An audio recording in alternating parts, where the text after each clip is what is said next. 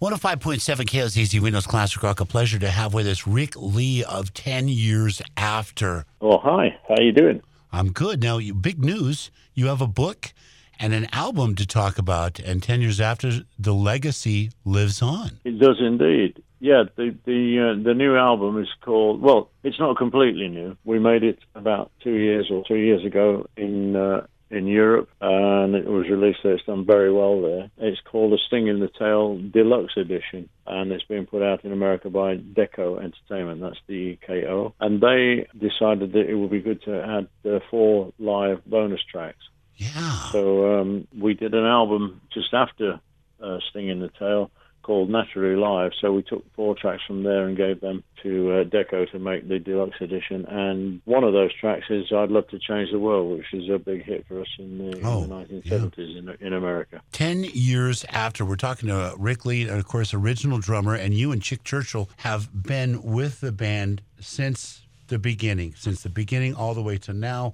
You are the two constants, and you have some talented people uh, rounding out the band. But uh, I can remember talking to Alvin, and one of, I was one of the last people to interview Alvin. He told a story about you guys coming to America for the first time, going to get uh, you know some cheeseburgers, French fries, and cokes, and sit on the boulevard and, and look at all the cars go by. That's right, yeah.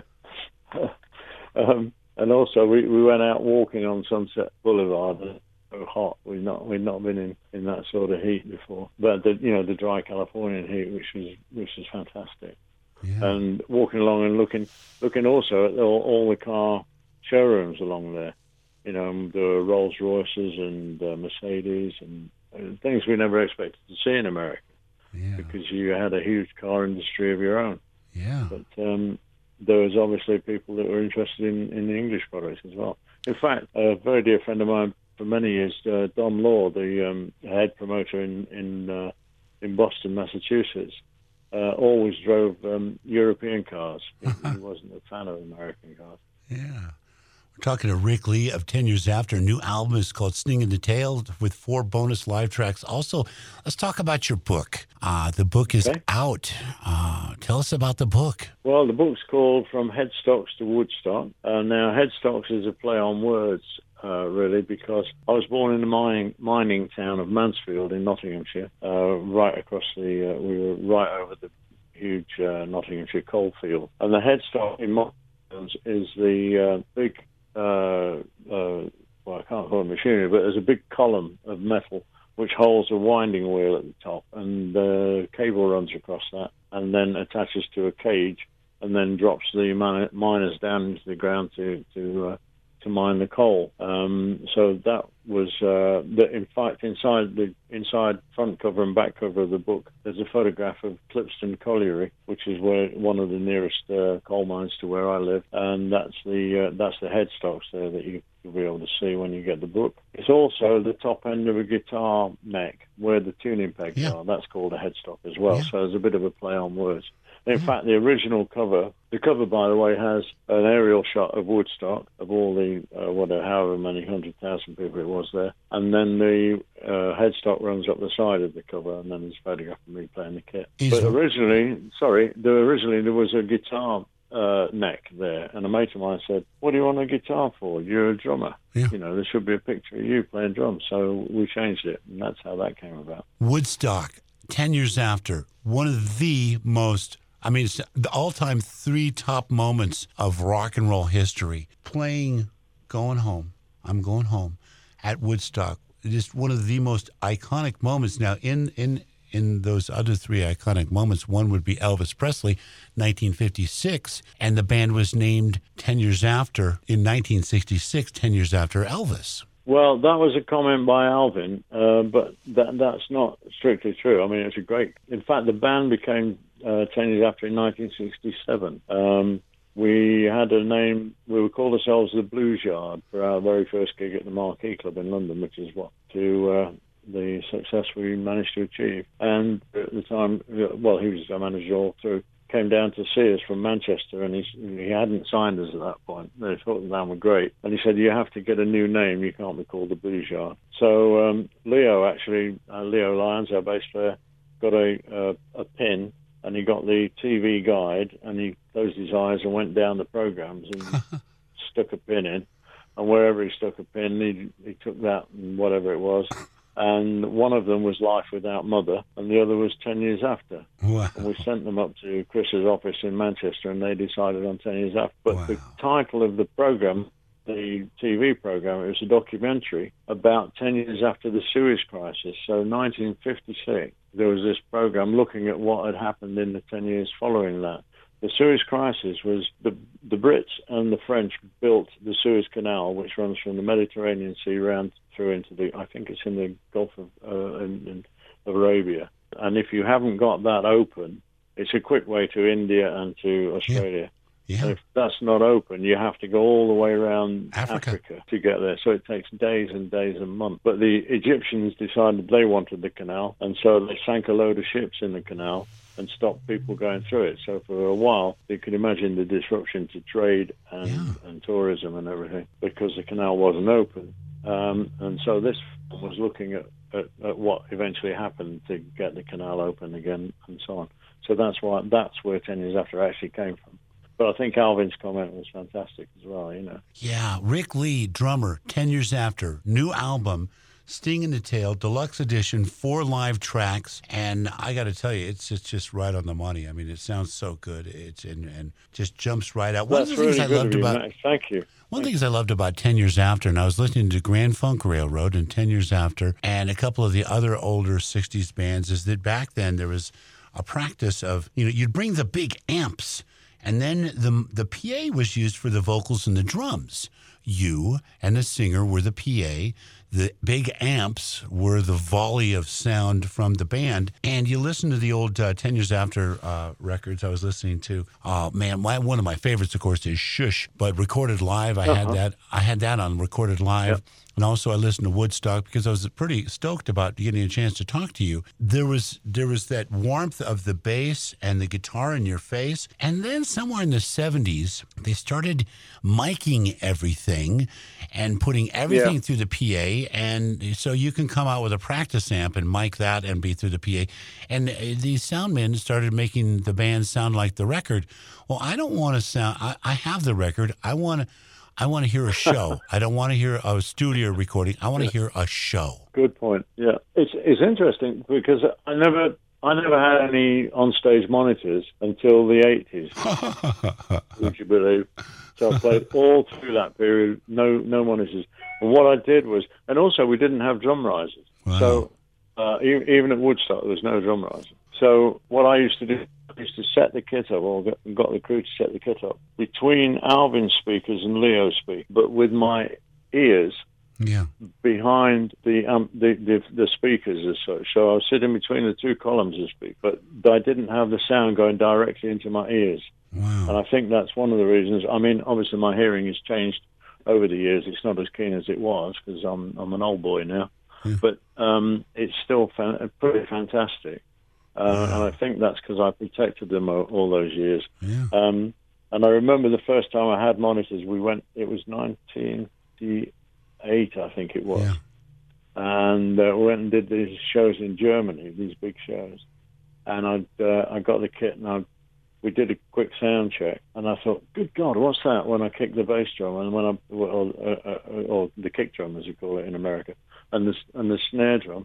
And I, it almost blew me off my seat, and that's because there were these I mean, great monitor speakers behind me. I, you know, never experienced anything like it. It was frightening. There, But, but you know, you get, you get used to these changes. there's uh, a statistic, a number, a, a story I heard from Alvin, as that uh, between 67 and 74, 10 years after, did more shows in America than any other band, either domestic or from abroad. You guys did more shows Well- than any other band. Yeah, I think actually, I think it was it was more than the Who, um, but it was yeah, 28 tours in eight years.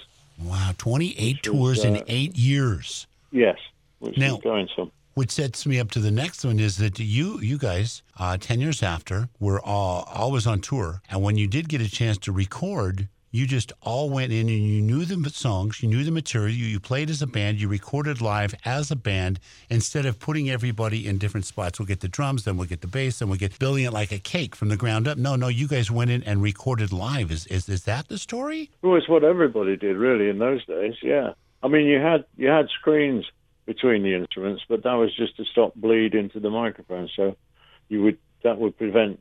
Uh, well, it didn't completely prevent it, but it meant the engineers had a bit more control than if it was just done in a room with, with no screens. You know, so uh, I'm, I'm thinking now of um, Good Morning Little Schoolgirl because you were saying Shush was a favourite of yours. Yes.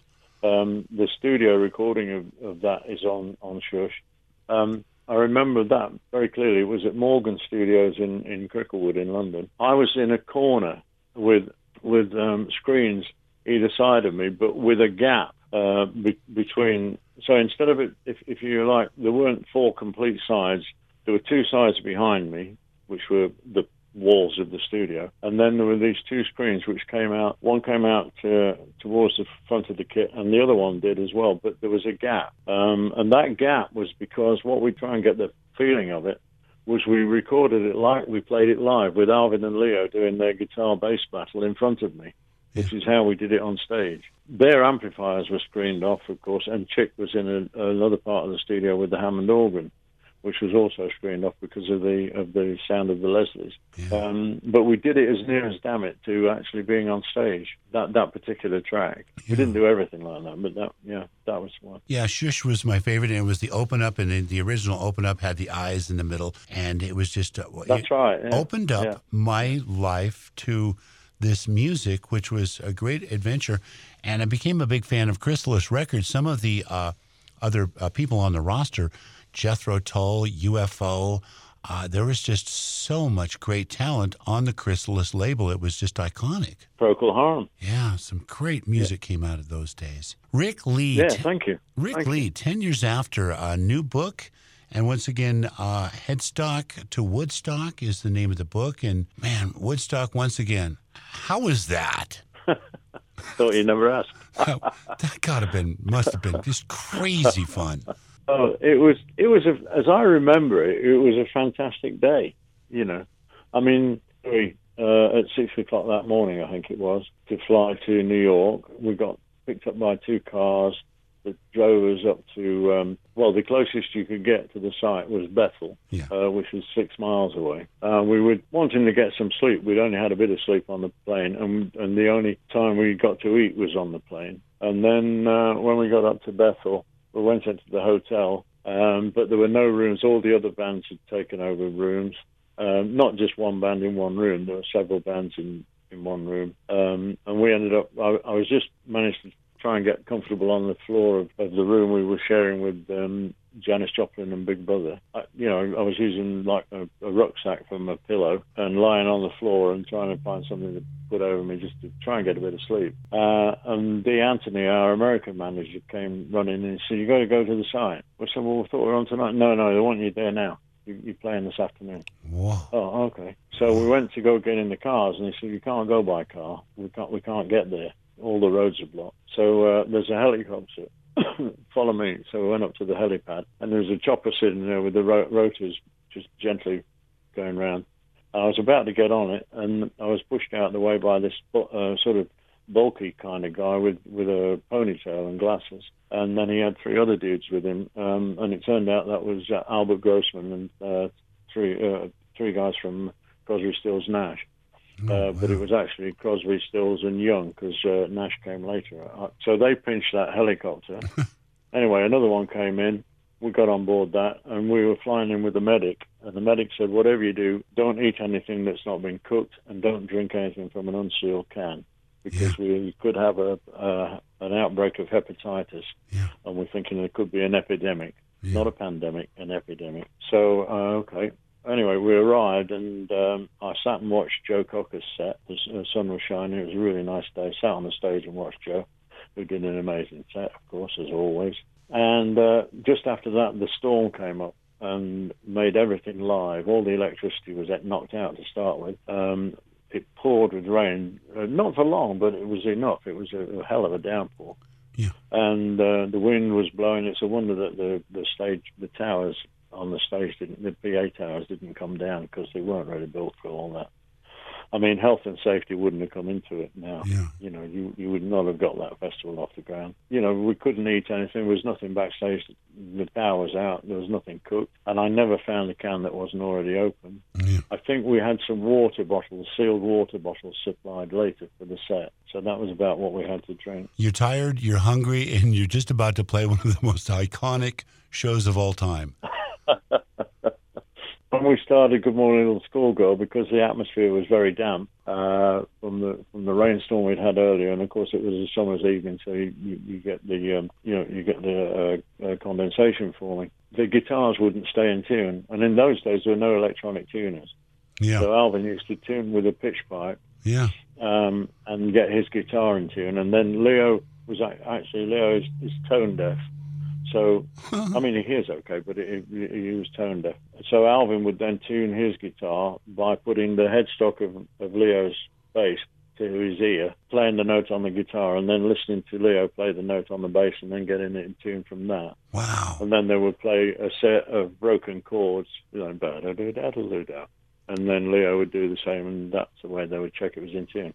Well, we had to do that three, I think, maybe four times, because the guitar just wouldn't stay in tune. Yeah. Eventually, we got it sorted, and, and, and we played. And so that was a little bit nerve wracking in front of three hundred thousand or whatever it was. Yeah. In a small club, you can get away with it. So you just hang on a minute, we're going to tune up. You know, and Alvin, Alvin did say that, but you know, you didn't know how that crowd was going to. Run. But they were fantastic. They were so patient. Yeah. You know, I mean, I think a lot of them were very stoned anyway, but um, you know, they were very, very patient. You know, and considering that they were sort of sitting around in mud and uh, Yeah. they they hadn't had much food either. The, the the helicopters started flying over and dropping in food parcels, Oh, and and the camaraderie was so good that they would be, a food parcel would land to somebody and they tear it open and share it with the, their neighbours who they probably hardly knew at that point. Yeah. Uh, you know, so there's a there's a little moral in that that that's the way we should be living now. Yeah. You know, forget Sure. all the violence and the stealing and the fighting and all the rest of it. Woodstock, the people there managed to live for well more than three days, but no violence.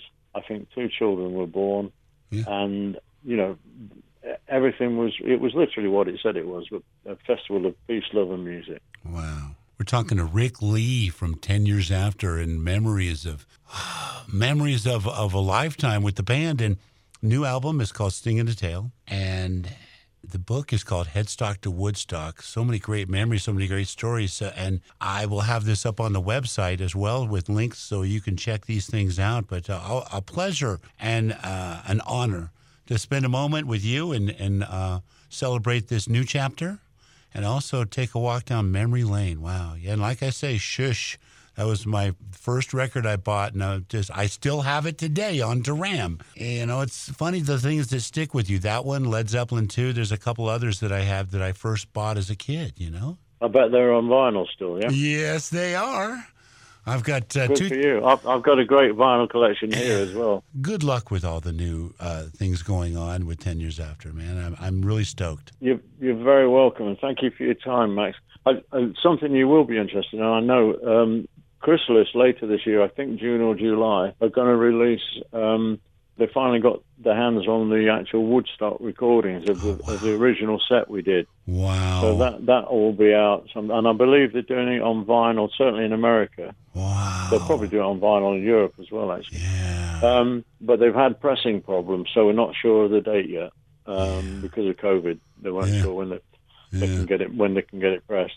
Um, and the other thing that's happening this year happens to be the 50th anniversary of A Space in Time, Right. which was when the first studio recording of I'd Love to Change the World came out. Yeah. So a lot going on for 10 years after this year. Yeah, good job, good game, Ric Lee. A pleasure, Thank you. an honor, and all the best to you and yours. And I look forward to seeing you out there playing. Thank you. And to everybody out there, stay safe and well. Take care.